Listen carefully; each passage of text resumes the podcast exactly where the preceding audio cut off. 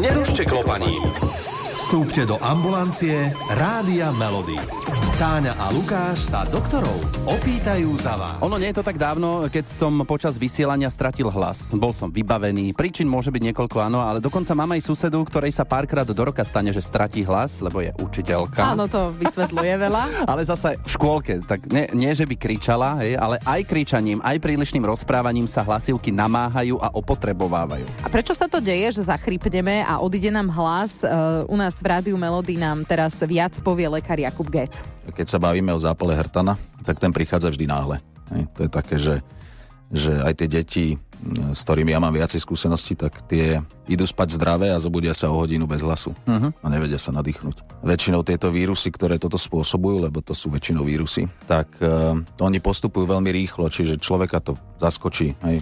Akože dospelý človek môže cítiť, že škrabe má v hrdle, že niečo sa ide diať, ale to dieťa si to nevšimne, dieťa sa zrazu zobudí a, a hlas nemá.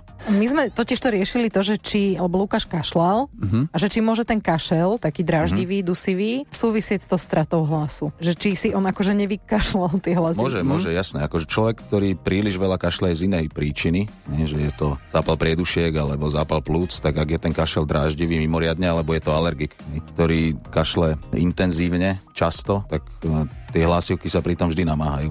Takže e, ten hlas stratiť môže. Nie, že nemusí to byť infekčná príčina za každých okolností a môže to byť aj dôsledok kašla ako takého. Čiže keď ma bolí hrdlo vyslovene, že to cítim, akože prehltám a bolí to uh-huh. a vtedy stratím hlas, to je choroba? A? No, Či? ono je to tak, že...